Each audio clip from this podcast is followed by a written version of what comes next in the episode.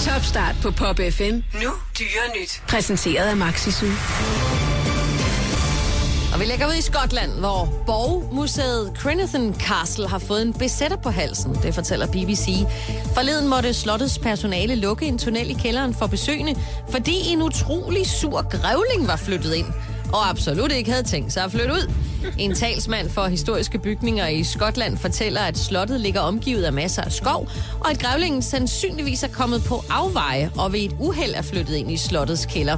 Her har grævlingen rodet rundt og gravet løse sten fri af mure og gulv, og den er til synligheden så sur over at blive forstyrret, at den ikke lige sådan lader sig skræmme af slottets personale, der har forsøgt at jage den ud. Nu prøver man i stedet med det søde Lidt kattemad og en klat honning er åbenbart lækre sager for en grævling, så måske lader den sig lokke ud af kælderen og tilbage i skoven.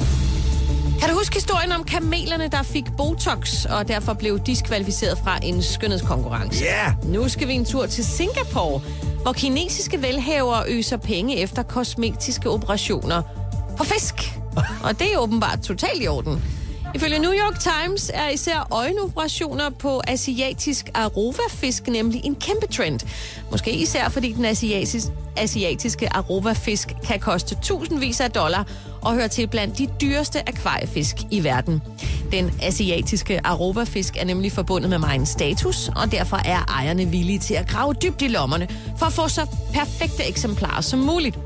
Rygterne vil vide, at en kinesisk politiker har givet 300.000 dollar for den store orange krabat, der ligner en lille kinesisk drage. Og så er 90 dollar for eksempelvis et lille øjenløft jo en dråbe i havet. Jeg ved godt, at nogen synes, det er synd for fisken, fortæller Dr. Ark, der er indehaver af en klinik, der foretager kosmetisk kirurgi på fisk. Men jeg gør faktisk fisken en tjeneste. Nu ser fisken både bedre ud, og dens ejer vil elske den endnu højere. Så siger vi det. Det går vildt for sig i New York for tiden, fortæller NBC. Eller gør det nu også det. Forleden røg en foruroligende besked ud på Citizen App. Det er sådan en app, der sender meddelelser til borgere fra blandt andet politi og brandvæsen. Her advarede politiet nemlig om, at en borger havde observeret, at en tiger var løs i New York. Nå. Beboere i bydelen Harlem skulle derfor holde sig indendør. Og selvom New Yorkere er vant til det barske liv i storbydjunglen, er en tiger måske lige overkanten. Heldigvis kunne myndighederne hurtigt afblæse alarmen, da de kunne konstatere, konstatere, at tigeren ikke var en tiger, men en vaskebjørn. Og nok kan sådan en bandit være fuld af skab og lopper, men den er næppe livstruende.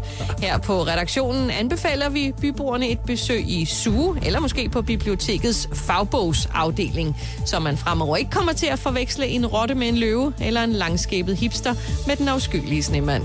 Dyre nyt. Præsenteret af Maxi Kærlighed til kæledyr.